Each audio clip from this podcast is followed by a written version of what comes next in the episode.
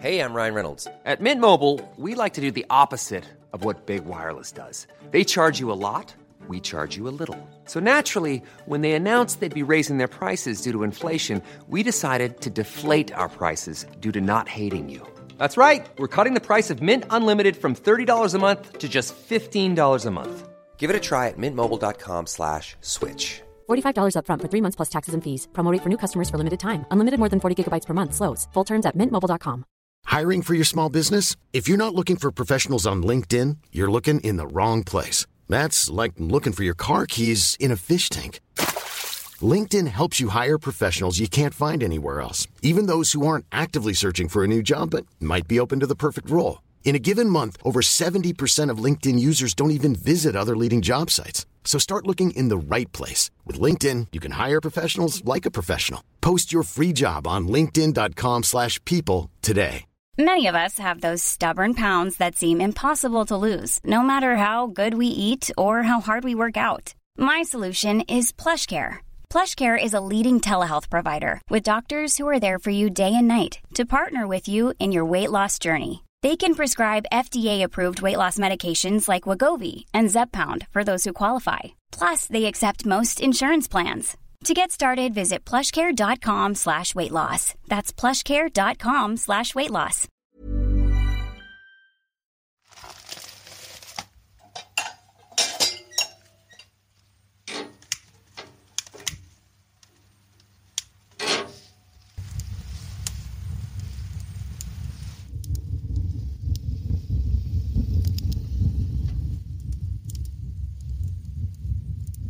Twilight is closing in. You can probably hear that we've lit our fire. Though the lanes and shady banks are speckled with snowdrops and the first daffodils are starting to peak above ground, there's still a bite in the air and a cold puff of visible breath when you're walking. It's still the time of year when we're feeling the need for hibernation, hunkering down and protecting ourselves from the outside world and the forces of darkness. For ancient civilizations, fire was a symbol of life, light, and protection, driving away predators, both real and supernatural. A gift from the gods. It's both a beneficial and a destructive force. I've been thinking about the duality between light and dark in stories and how we need both for balance. After all, firelight is elusive, its brightness making the shadows around it all the darker. Our tale today is from our home county of Sussex, an area rich with superstition, folk medicine, and natural features inextricably tangled with legends. So bolt your doors, scatter salt along your window ledges, and gather close around the fire and listen in. Welcome to the Three Ravens podcast.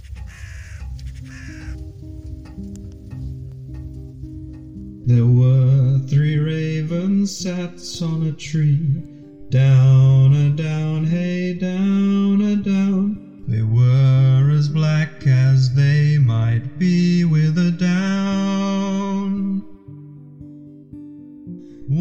Of them said to his mate, Where shall we our breakfast take? With a down, dairy, dairy, dairy, down, down. Hello and welcome to episode one of the Three Ravens podcast.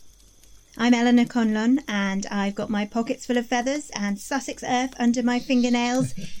And I'm coaxing my co host Martin Vaux away from his volume of Lord Byron's letters to join me. I had a dream, but it was not all a dream. Before we get started, I'd like to announce our competition the very first ever Three Ravens card design contest. I'm so excited about this. If you're an artist of any skill level, we would love you to send us a design for a greetings card. We're especially looking for art inspired by nature and folk traditions. At the end of our first series of 13 episodes, we'll pick our favourite three designs to turn into greetings cards which will be sold through our online shop for a 50 50 profit share with the winners. To enter, just send your work through to us as a JPEG to three ravens podcast at gmail.com. The same place to send feedback or your own folk tales so we can feature them on one of our episodes of listener stories. So, today is the 6th of March, which also happens to be St. Tibba's Day, which I'm sure all our listeners are busy celebrating. Martin, had you ever heard of St. Tibba? I have to confess, not a jittery jot had I heard of St. Tibba. Well, I am interested in Saint Tibba because she's a Christian saint from an incredibly anti Christian background. A 7th century Anglo Saxon saint and abbess, Tibba was a relative, possibly actually even a niece, of the pagan king Penda of Mercia, a powerful warrior king who defeated a number of the other Saxon kings and completely dominated the heptarchy. Martin, you have uh, a special relationship with Penda of Mercia, don't you? I do because I have played Penda of Mercia in a play and was allowed to be really horrible, um, which I thoroughly enjoyed. It's not my normal mode of operation, being cruel and kind of hacking people to bits, but you know, I got to be mean to everything from little tiny children to uh, my wife in the show to creatures, monsters, including like a nine foot tall uh, marsh demon queen. So yeah, it was it was a good time for me. And wave a giant axe, of course. And uh, that that portrayal was actually inspired by the stained glass window of Penda in ah, is it Gloucester Cathedral? But it's a great depiction of him raising his battle axe over his head. so check that out if you're in that neck of the woods. Um, but back to Saint Tibba, she is also the patron saint of falconers. Although I'm not sure how realistic that actually is, as falconry was not popularised in England until at least 200 years after her death.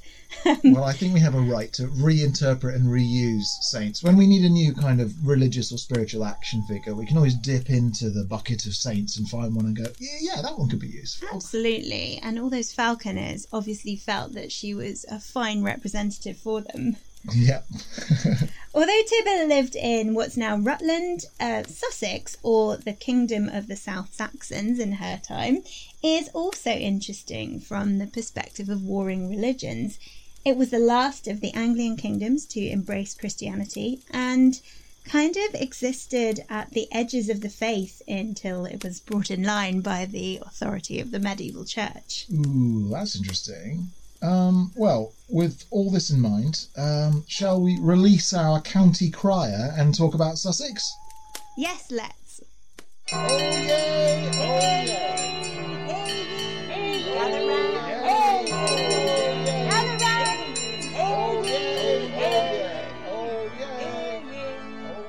For our listeners who might be less familiar with the area, Sussex is in the southeast of England, bordered by the English Channel to the south and surrounded by Kent, Hampshire, and Surrey. And you can pinpoint it on our map at threeravenspodcast.com.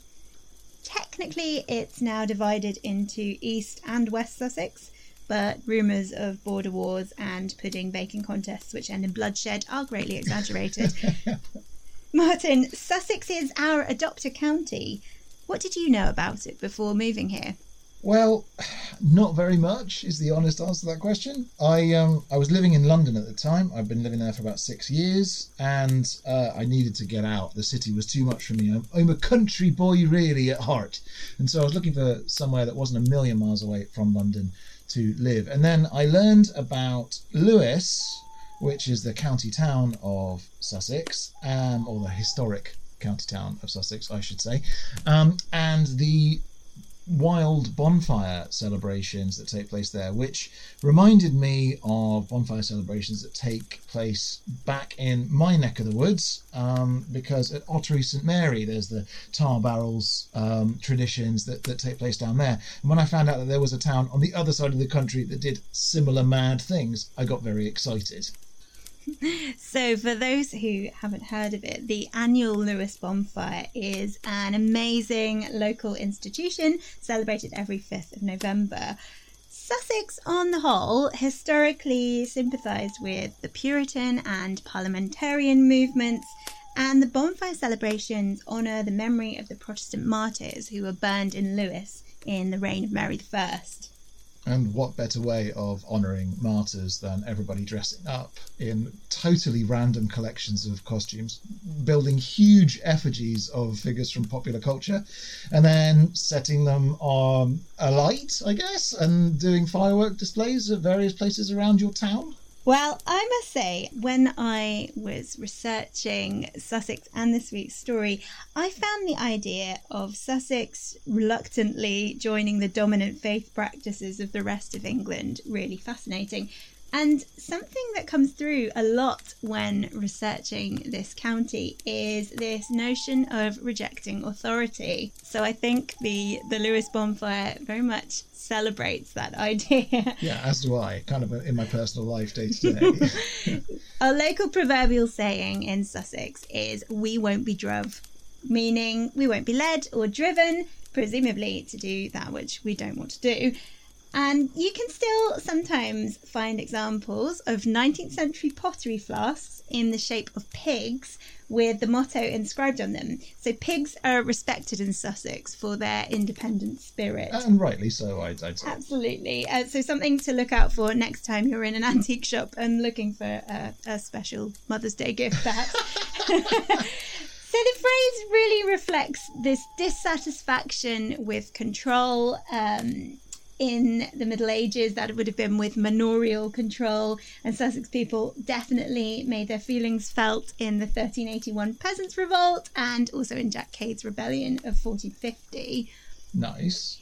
Eh, Earlier than that, so Simon de Montfort also led conflicts against Henry III, who was his brother, I think, in Sussex, and that's um, that's where the Battle of Lewes, which was actually a major conflict of the 1260s, was held, and I think that's still celebrated in Lewes today. There's a I know that there's a, a 1264 ale, which um, the local brewery has created. There's also reenactments, and if you go to Lewes Castle, then they've got a kind of uh, uh, an interesting model of the town, which sort of lights up and explains different events um, during the town's history, and it's featured quite prominently in there. I've also been researching um, up around Leicestershire, and that's where Simon de Montfort hails from. So yeah, I'm quite plugged into the Simon de Montfort story at the moment. Quite an interesting guy. We should we should do a Simon de Montfort episode. I think. Yeah, maybe.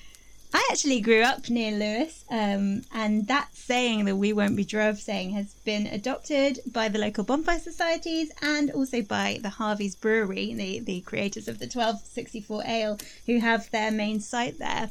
Interestingly, Harvey's is very connected to its traditions, and Harvey's beer is still locally delivered using a horse and cart, which I love. And actually, it is about the best way to navigate the cobbled streets and the steep hills of the town, and it's probably easier to park. there are some lethal roads in Lewes. I remember having had a few um, lager shandies uh, one February and not really knowing quite where I was going and ending up on a street that, if I had proceeded, would have just been sort of slippery as death. I you have you would have died. Yeah, broken neck. No, no, no question. Luckily, uh, Sussex has you covered there because there is an amazing undercurrent of superstitious practice in our county's history, and especially the use of folk medicine and natural remedies.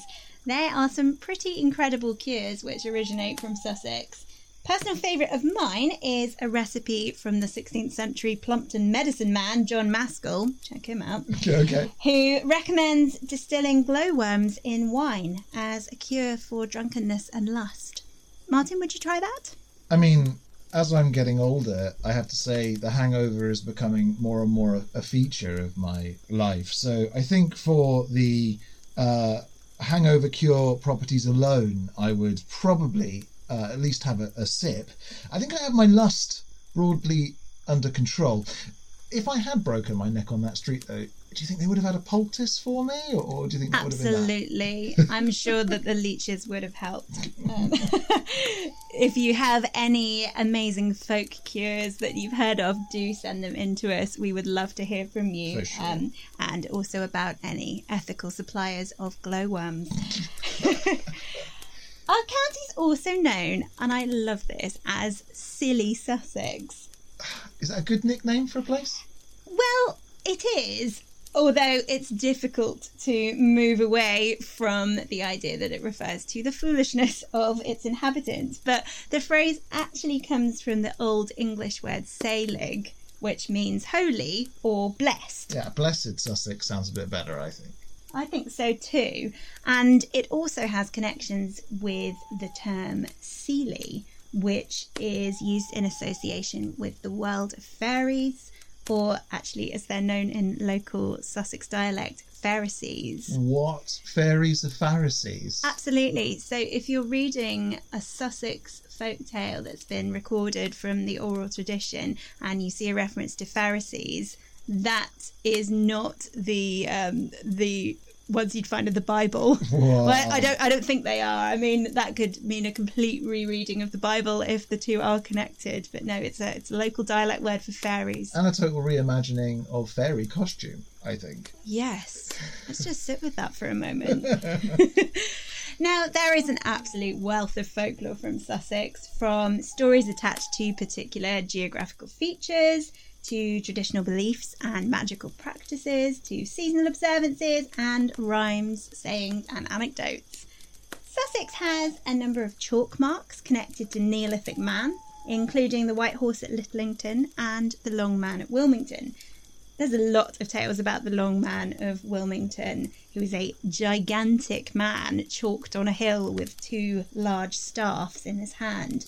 My favourite is that it marks the site of the body of an early giant who was killed in a battle with the Firle giant, another giant. That's super cool. I mean, giant fights are a feature of folklore. It feels like Absolutely. all over England. Um, that's super, super interesting. I will put a picture of the Long Man of Wilmington up on our website for those of you who are interested. And what I find quite interesting is that there's no long man of Firle, so we can only presume that he survived that battle and is still around today. I would explain an awful lot of strange goings on around here. there are a lot of tantalising stories, that's for sure. From the golden calf of Trundle to the baby eating ogre of Hellingly. But something which comes up consistently around here is the presence of the devil and his connection with topographical features. Ooh, that's super interesting. I mean, I'm very, very interested in old devil stories as well as new devil stories because the old devil. He was a bit of a pathetic figure in many of the tales. Absolutely, and we'll be talking about that a bit more. Um, it's easy to outwit the devil in older stories. Um, there's actually a brilliant saying from around here that the devil actually rarely ventures into Sussex because people in Sussex will make puddings out of anything, and the devil's afraid is worried about being turned into a pudding, so he doesn't come here. Oh, that's so awesome. So if you want to see off the evil one, uh, get baking. Yeah, nice. Uh, but uh, get baking generally. I mean, obviously, we all need an extra bit around the middle, I think. pudding terror notwithstanding, there are many marks of the devil's presence on the landscape. We've got the Devil's Ditch, which runs from Halnaker to West Stoke. There is a Devil's Bog in the Ashdown Forest. Got my foot stuck in that once. Not a pleasant experience. Would not recommend. A spot called the Devil's Book, which is at the foot of Mount Caburn. And there are four Bronze Age barrows known as the Devil's Humps. And quite a few more besides. I have to say, just about you getting stuck in bogs, you do tend to end up in water unintentionally. I do this periodically. Yes. Withy gathering is a, a treacherous business. Withy gathering is a treacherous business. Listeners, be aware. so today's story is about one of the devil's most famous contributions to English geography. I'm going to say it. Uh, set on the South Downs, north of Brighton. And I'm going to start spinning my yarn right after this.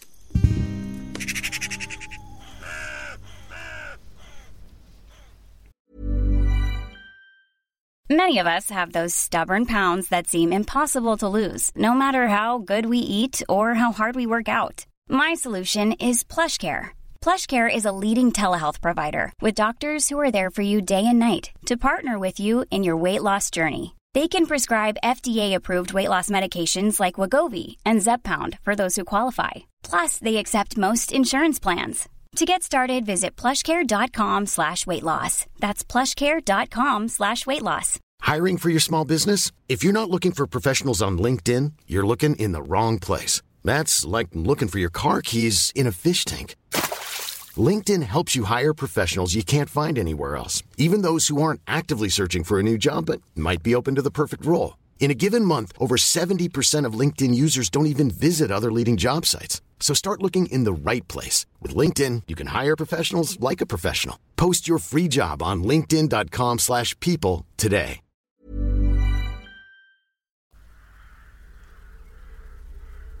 Many moons before the Bosham bell was lost, and long before bonny Prince Charlie hid in a yew tree near St. Leonard's, this tale of chalk and wave rippled over the downland.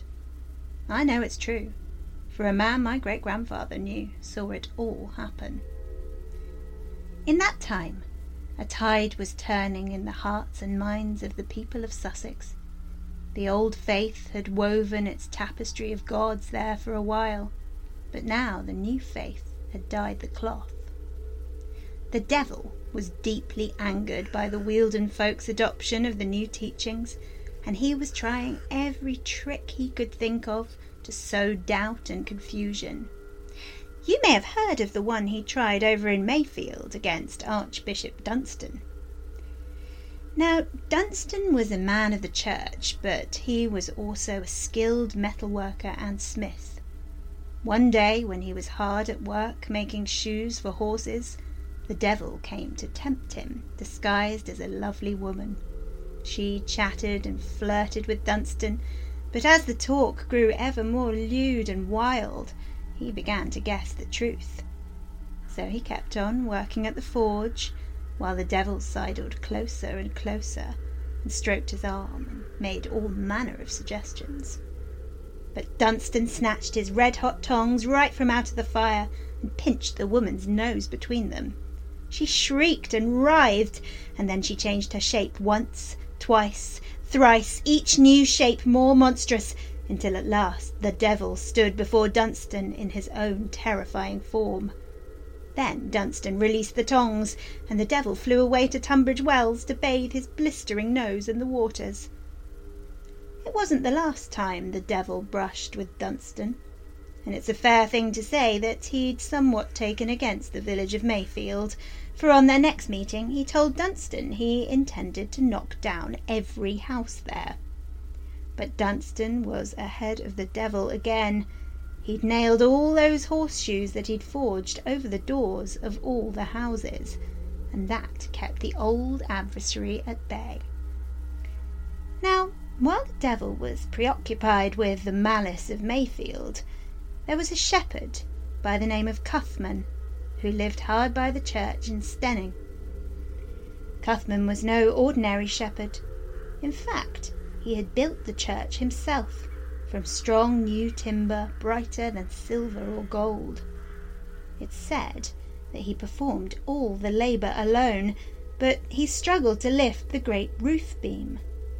As he was heaving and dragging it up the ladder, a stranger appeared and took his load from him, helping him to finish the church. Afterwards, when Cuthman asked his name, the stranger replied, I am he in whose name you are building this church. But ever since the church had been finished, Cuthman had lived a simple life in the fields looking after sheep. Many was the hour he spent sitting on a wide stone, chewing on a straw, and gazing down to the sea. That stone can still be seen today if you walk through Cuthman's Dell, and they do say that miracles happen there. I don't know, for I haven't seen, but I've been told that laying an afflicted limb across that stone will make it well and whole again. One afternoon, as the light was beginning to die away from the sky, and it was getting on for the set of the sun, Cuthman was sitting on his stone and watching the place where the sky met the sea. A magpie flew down into the field, then another, then another. Cuthman saw a great dark shape, like a cloud in the sky, but with huge leathery wings, and he felt a coldness take hold in his heart. It was a lonely feeling, like fear and grief mingled together. When Cuthman tore his eyes from the shape in the sky, he saw seven magpies sitting in the field about his feet, and he knew then the truth of what he could see in the clouds, for he remembered the old rhyme. One for sorrow, two for mirth, three for a funeral, four for a birth, five for heaven, six for hell, seven for the devil, his own cell. It was the devil, right there in the sky, flying inland from the sea. When Cuthman saw a huge dust cloud to the east of where he sat, and vast clods of earth begin to fly into the air, he knew that the old adversary had his eye on an evil more grotesque than any yet seen in those parts. But what should Cuthman do? He couldn't leave his sheep to the mercies of snatchers or wild beasts. So he said his prayers and asked for help and it seemed to him as though a warm, low voice came to him. It was all at once like the call of the geese flying overhead, and like the voice of his mother singing him to sleep. And that voice told him exactly what to do. So Cuthman took his shepherd's crook, and he drew a wide circle all around his sheep, containing them within an invisible boundary. Then he hastened away as fast as he could in the direction of the dust cloud to see what the trouble was. Now the devil was in a fierce black fury after what had happened with Dunstan, and he was in no hurry to ever go back to Mayfield. The air around the devil was blue with the insults he shouted about Dunstan and his burning tongs. But now he would show Dunstan for he had a cunning scheme to punish all the people of Sussex, who no longer cared for him since their conversion to the new religion. The devil had decided that he would take his pronged shovel and dig a vast channel, a long, furrowed trench like a wound through the land, from Poynings, where he'd landed with his hooked wings folded around him, right down to the shore. When the ditch reached the sea, it would let in its raging waters and drown every Christian in Sussex, washing away their churches of wood and stone, and sinking every last iron horseshoe to the bottom of the ocean. Then their prayers and their bells would do them no good at all, for he would carry their souls away into his kingdom of fire and sulphur. So the devil grasped his pronged shovel, and he dug and he dug. The first clod of earth he turned up flew to the west and became Chanctonbury Hill, and the second flew to the east, where it became Mount Caburn. Yet another was Cissbury, and further was Rackham Hill. Nobody could say that the devil didn't go about his business with a fearsome will, which may be why we have the saying to work like the devil. He shovelled until his clawed hands burned, he felt an ache in his cloven hoofs, and yet he kept shoveling. While he was working he felt weighed down by the heavy gold in his pockets, for it's well known that the devil always carries glittering gold and salty soup about him to trade for hungry souls. So he took his gold and he hid it deep below Trundle Hill, and left one of his golden calves to guard it from opportunistic thieves. And then he kept on digging his trench, doggedly determined to wash away Sussex and all its God bothering girls and Bible bashing boys. Night had come down dark and heavy while the devil worked. The hedgerows were full of snuffling moles and shrieking foxes, frightened at what the devil was doing to their homeland, and with no moon the only light was from the luminous eyes of owls watching for prey. By that time Cuthman had walked the long miles from Steyning to Poynings, and the sight of the devil's big dig. He saw at once what the devil was up to, and he felt that cold and grieving feeling about his heart once more, as though a red claw was choking the life from him. But he beat his shepherd's crook three times against the ground, once for Father, once for Son, and once for Holy Ghost, and that gave him the courage to tap the devil on his burning hot shoulder, so hot that it scorched the skin from Cuthman's finger end.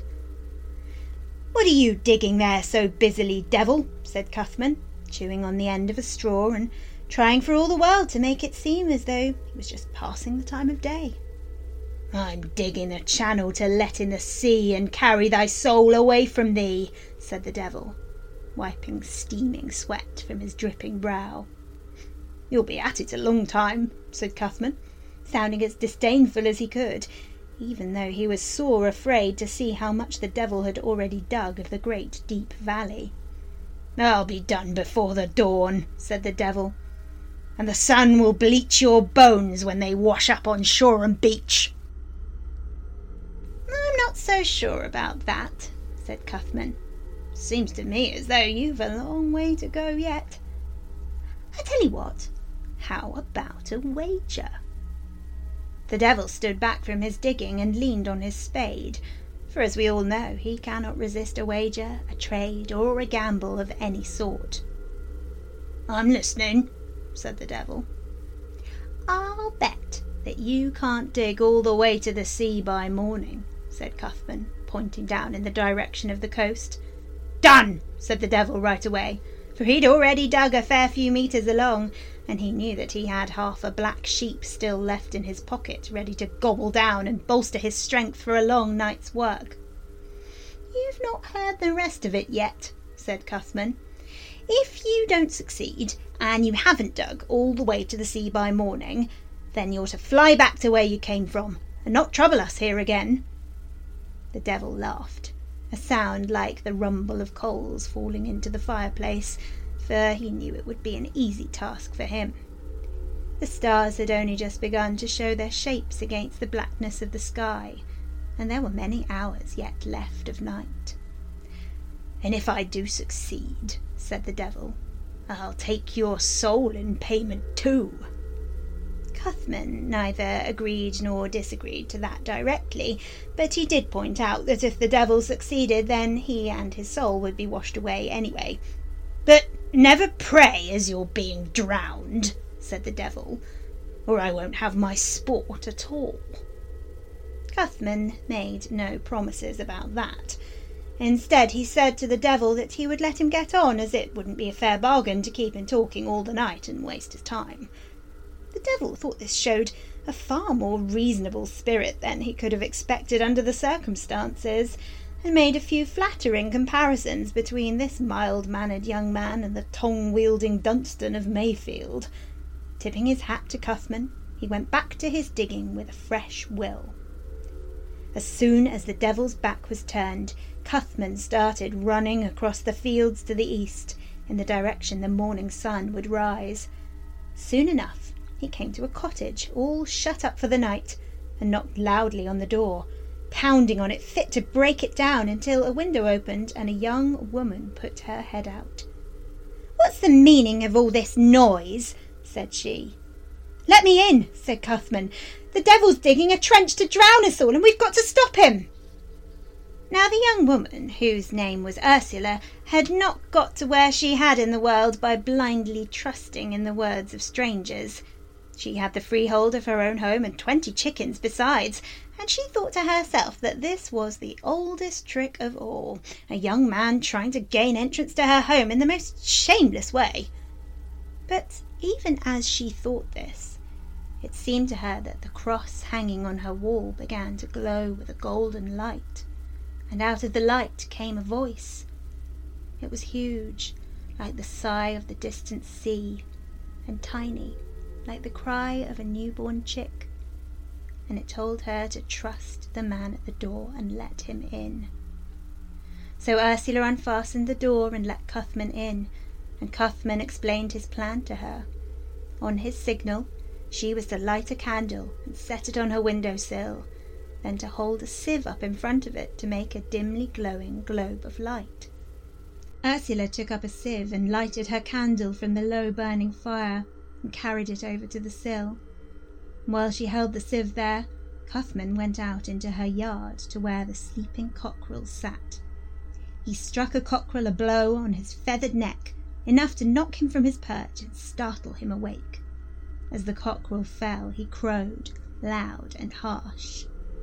Well, Cuthman said another prayer, and it was as though he'd set a cheese in motion rolling down a hill, for all the cockerels across the length and breadth of the weald set up a riotous crowing, even though it was still the middle of the night. The noise was loud enough to startle the devil into dropping his pronged shovel.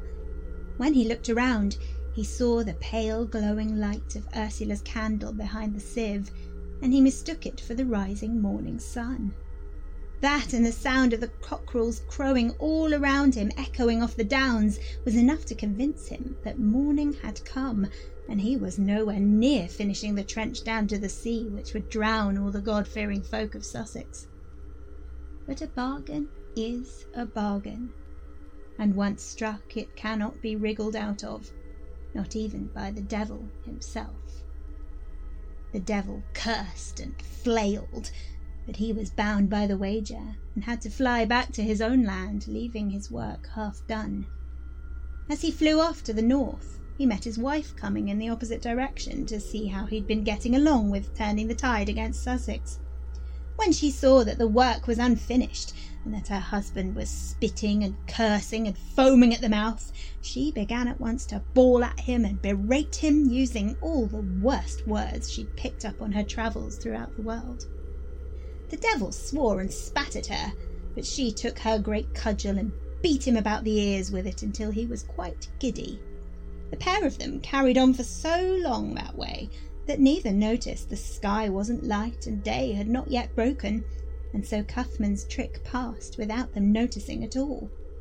Eventually, they hounded each other so bitterly that both dived down into the crust of the earth to escape each other, flinging up huge clods of turf behind them and those mounds are known as the Devil's Grave and the Devil's Wife's Grave to this very day. As for Cuthman, he said goodbye to Ursula and went back to his home, and when he returned he found that an invisible hand had kept his sheep within the circle he had drawn upon the ground, and none had been lost to wandering or to wolves. And that's how the people of the Weald escaped being washed away into the waves and how Devil's Dyke was dug in a single night. And so my tale is told, and now it belongs to you.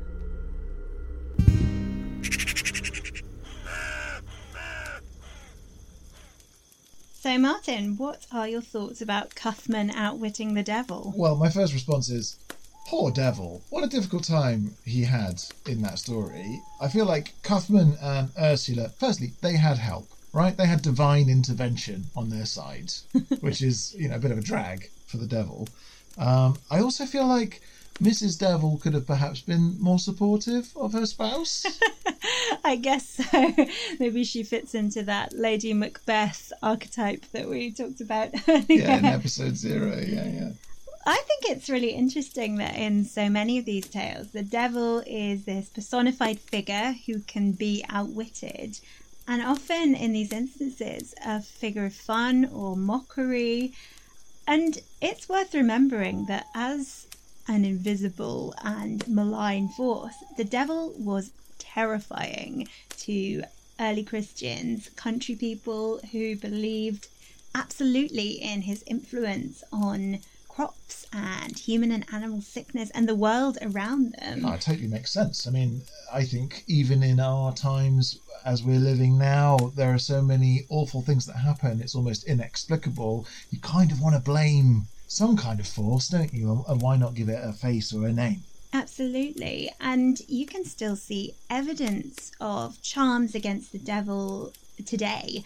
There are very few Sussex pubs which don't have a horse brass or two, and they were meant to, to ward off the devil. And it's still quite common to see lucky horseshoes pinned over people's doors. Oh, yeah, that's Hangover from St Dunstan. all over the country that happens. Down in Somerset, where I'm from, um, that is that is common as muck, as they might say.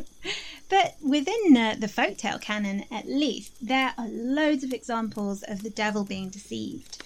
And normally by quite comical means, actually. Um, there is a, an entire subsection of the Aarne Thompson Uther tale type index devoted to deceiving the devil by breaking wind. Oh, fantastic. Yeah, it's a it's a farting subsection, and um, while S- Cuthman doesn't quite do that, the story definitely fits into that tale of the stupid ogre or giant or devil type. Yeah, for sure. I, I, I also have a, a story coming up later in the series, which is a, a similar kind of outwitting or tricking the devil kind of tale. I have to say, mine doesn't feature farting either, and I'm now rethinking my. are you, are you gonna yeah Well, readdress that? Maybe. For our listeners who haven't come across the ATU index, which I just mentioned, it is a catalogue of folktale types used in folklore studies and it is absolutely fascinating. I seriously recommend looking that up and saying goodbye to all of your free time. Oh yeah, you can get lost in that rabbit warren of, of all the different types of variations on the similar themes, which I think is something that's going to come up in this podcast uh, across our many episodes. Definitely. Um, if you are into the the whole farting subsection, there are also various songs and ballads um, from usually 16th and 17th century, I think, um, which take outsmarting the devil as their subject. My favourite one has got to be The Gelding of the Devil, uh, which dates from the 17th century, but it is on Spotify, not an original recording, I hesitate to say. Um, we will put a link on the website to that so you can treat yourself to a listen right after the episode. Uh, can we go so far as to call it a banger? I think we can call it a banger. I- I think you'll be singing along to that one. so I find the association of the devil with pre Christian religions really interesting because most of them don't actually have that figure. So Anglo Saxon paganism doesn't really have this binary dark god set in opposition against the light god. Mm. They're a little bit more nuanced than that. I mean, there are it's polytheism, and there are lots of gods who are quite flawed and quite human, aren't they, in the mythology? But early Christianity still manages to make that work for it. Well, Um, I think that's because early Christianity, sort of, to a certain extent, grew out of Zoroasterism, where Mm. it is the light versus the dark. That's sort of the, the basis of it all, the, the first monotheism, as, as they call it. the early Christians managed to connect the pagan gods to the devil. So there is an 11th century text called De Falsis Deis, um, or The False Gods, great title, Yep. which connects the figures of Mercury, uh, so from the from the Roman occupation of Britain, and of Odin from uh, the sort of Norse paganism to the devil, implying that those are figures created by the devil to lead souls astray, oh, essentially. Oh, that is super interesting. I love that kind of thing. I mean, obviously, within our own kind of like Western thought, the devil was, I guess, really adjusted in our mindset by Milton, right? So, Paradise Yes. Lost is the kind of first instance where we, to a certain degree, get to hear the devil's side of things. It's the origin of sympathy for the devil, isn't it? Yeah. Paradise Lost, when this really quite sexy figure is presented. Book nine of Paradise Lost, ladies, loosen your collars. isn't so much a ferocious beast, but this seductive monster. Yeah, definitely. Which leads me back into Byron. Byron famously was named of the Devil's Party, like Milton was, and also from the Satanic School of Poetry because he was trying to corrupt people and change the way that they thought. Hmm, that's so interesting. So, actually, what you're saying is the devil is about changing people's thinking. Definitely. The yeah. original progressive. well, you could make that argument, although I have to say, in this story, not so much. More, more about drowning Christians. Yes, um, a blunt instrument approach. Uh, perhaps he would have benefited from a little bit more nuance. yeah, maybe. Incidentally, there is another great story about St. Cuthman, um, which I didn't include, but maybe he should be nominated as the patron saint of invalid transport because he is actually supposed to have pushed his sick mother in a wheelbarrow from Devon to Sussex, Whoa. waiting for a sign from heaven to show him where to stop, um, Right. essentially. Okay. Um, so, in addition to being very muscular, Yeah. the power of Cuthman's faith was sufficient for him to push a wheelbarrow all the way from Devon to Sussex. And the the story goes that the shaft of the wheelbarrow broke at Steyning, and that's where he built his timber church on the spot. And if you go to Steyning today, um, there's actually a picture of Cuthman pushing his mother in the wheelbarrow on the town sign. This raises many questions for me. Uh, first of all, do you think Cuthman actually had his mother's permission to wheel her in the wheelbarrow, or just like, right, mum, I've had enough. Get in the wheelbarrow. We're off. I think if he didn't have her permission, that would have been a difficult journey from Devon to Sussex, to say the least. Um, Well, the other thing I was going to say is, do you think that that was an easy journey either way? Because let's just say that your mother was really, really happy to be in a wheelbarrow. Trying to take her from all the way from from Devon to Steyning. I mean, my goodness, you'd have to have, I think, either a really, really close and supportive relationship with your mother, or to absolutely despise one another uh, to make that work. and that's not taking into account the quality of the roads in the Middle Ages. No, quite well, right. no, before, he's pre-Middle Ages, isn't he? He's Saxon, so do we even have roads? I'm not sure. If anyone can enlighten me about Saxon road design, I'd be delighted. One thing's for sure, send us an though, like Cuthman is going to be stacked, isn't he? Like absolute rock solid. I think so. I mean, mother pushing aside, he also single-handedly built a church with some last-minute assistance from St Andrews. So nice. So along with St Tibba, we've got another pin-up. Um, she's got falcons. Yes. Uh, he's got huge biceps. Oh, we should tell the Catholic Church.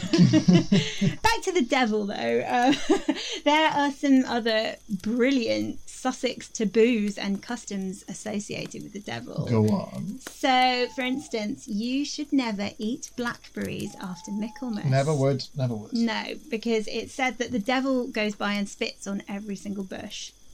Well, yeah. I mean, of course. Which I guess originates from the fact that blackberries aren't going to be that great after Michaelmas, which usually falls in October. yeah.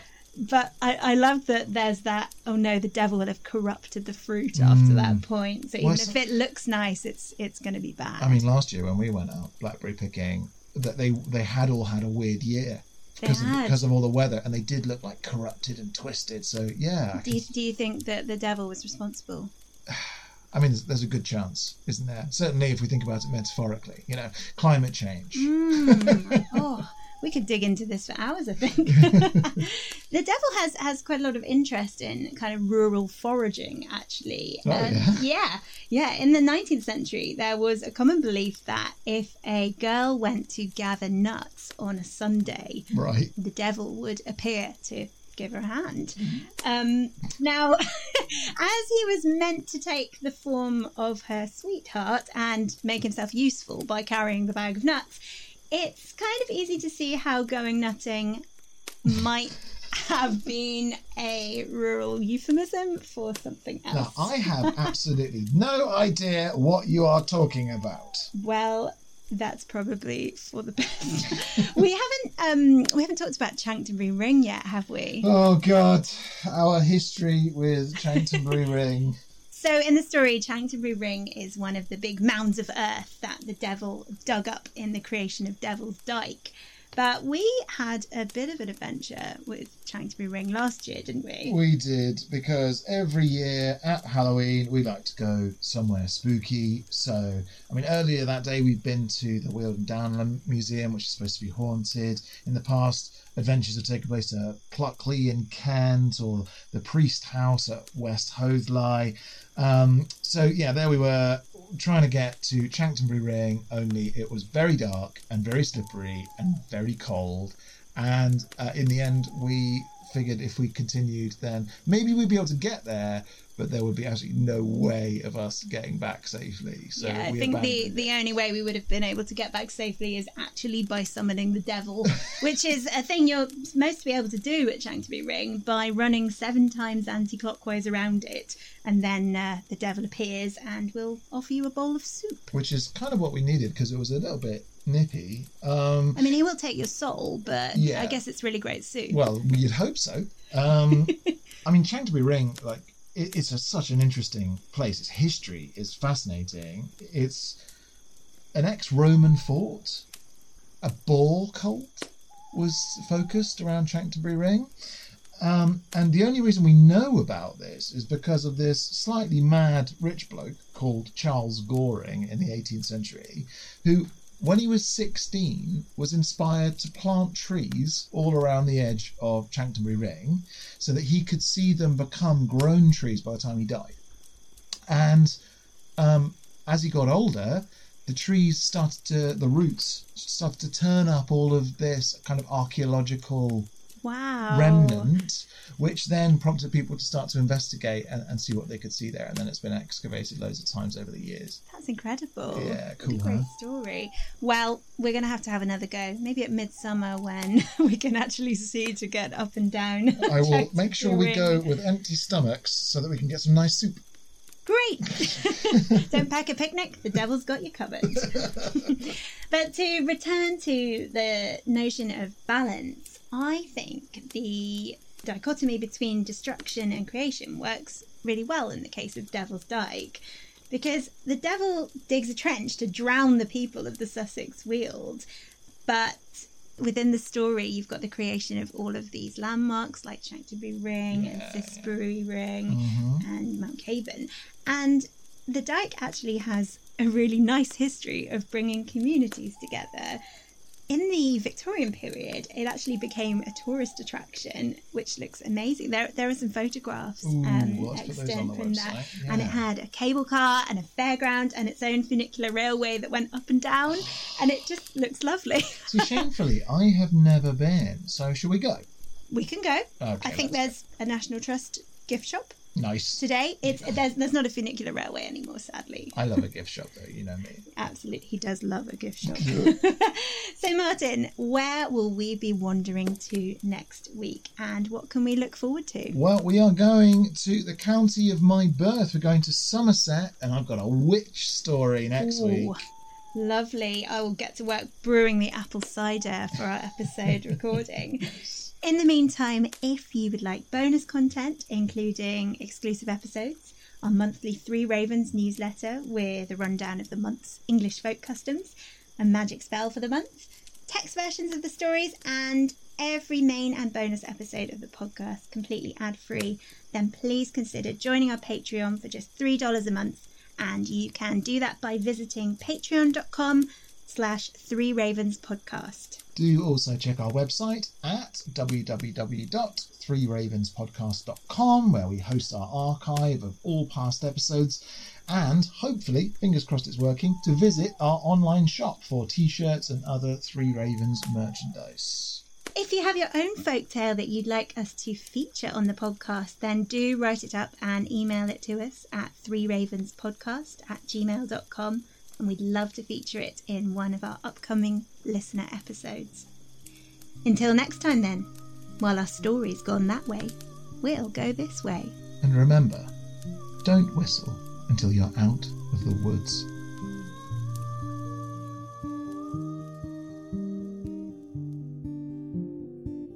Thanks and credit go to Jacqueline Simpson's The Folklore of Sussex, Andrew Allen's Dictionary of Sussex Folk Medicine, and the Aarne Thompson Uther Index, an absolute essential for folktale enthusiasts.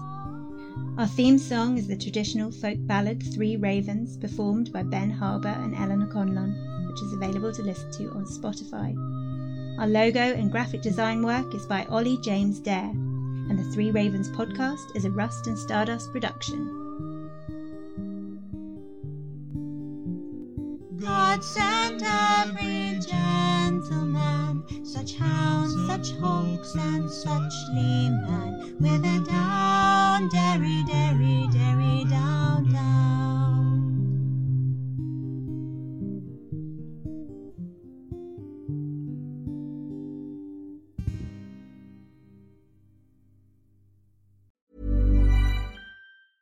Hey, it's Danny Pellegrino from Everything Iconic. Ready to upgrade your style game without blowing your budget? Check out Quince. They've got all the good stuff shirts and polos, activewear, and fine leather goods, all at 50 to 80% less than other high end brands. And the best part? They're all about safe, ethical, and responsible manufacturing. Get that luxury vibe without the luxury price tag. Hit up quince.com slash upgrade for free shipping and 365 day returns on your next order. That's quince.com slash upgrade. Hi, I'm Daniel, founder of Pretty Litter. Cats and cat owners deserve better than any old fashioned litter. That's why I teamed up with scientists and veterinarians to create Pretty Litter. Its innovative crystal formula has superior odor control and weighs up to 80% less than clay litter. Pretty Litter even monitors health by changing colors to help detect early signs of potential illness. It's the world's smartest kitty litter. Go to prettylitter.com and use code ACAST for 20% off your first order and a free cat toy. Terms and conditions apply. See site for details. Planning for your next trip? Elevate your travel style with Quince. Quince has all the jet setting essentials you'll want for your next getaway, like European linen, premium luggage options, buttery soft Italian leather bags, and so much more. And is all priced at 50 to 80% less than similar brands. Plus, Quince only works with factories that use safe and ethical manufacturing practices. Pack your bags with high-quality essentials you'll be wearing for vacations to come with Quince. Go to quince.com slash pack for free shipping and 365-day returns.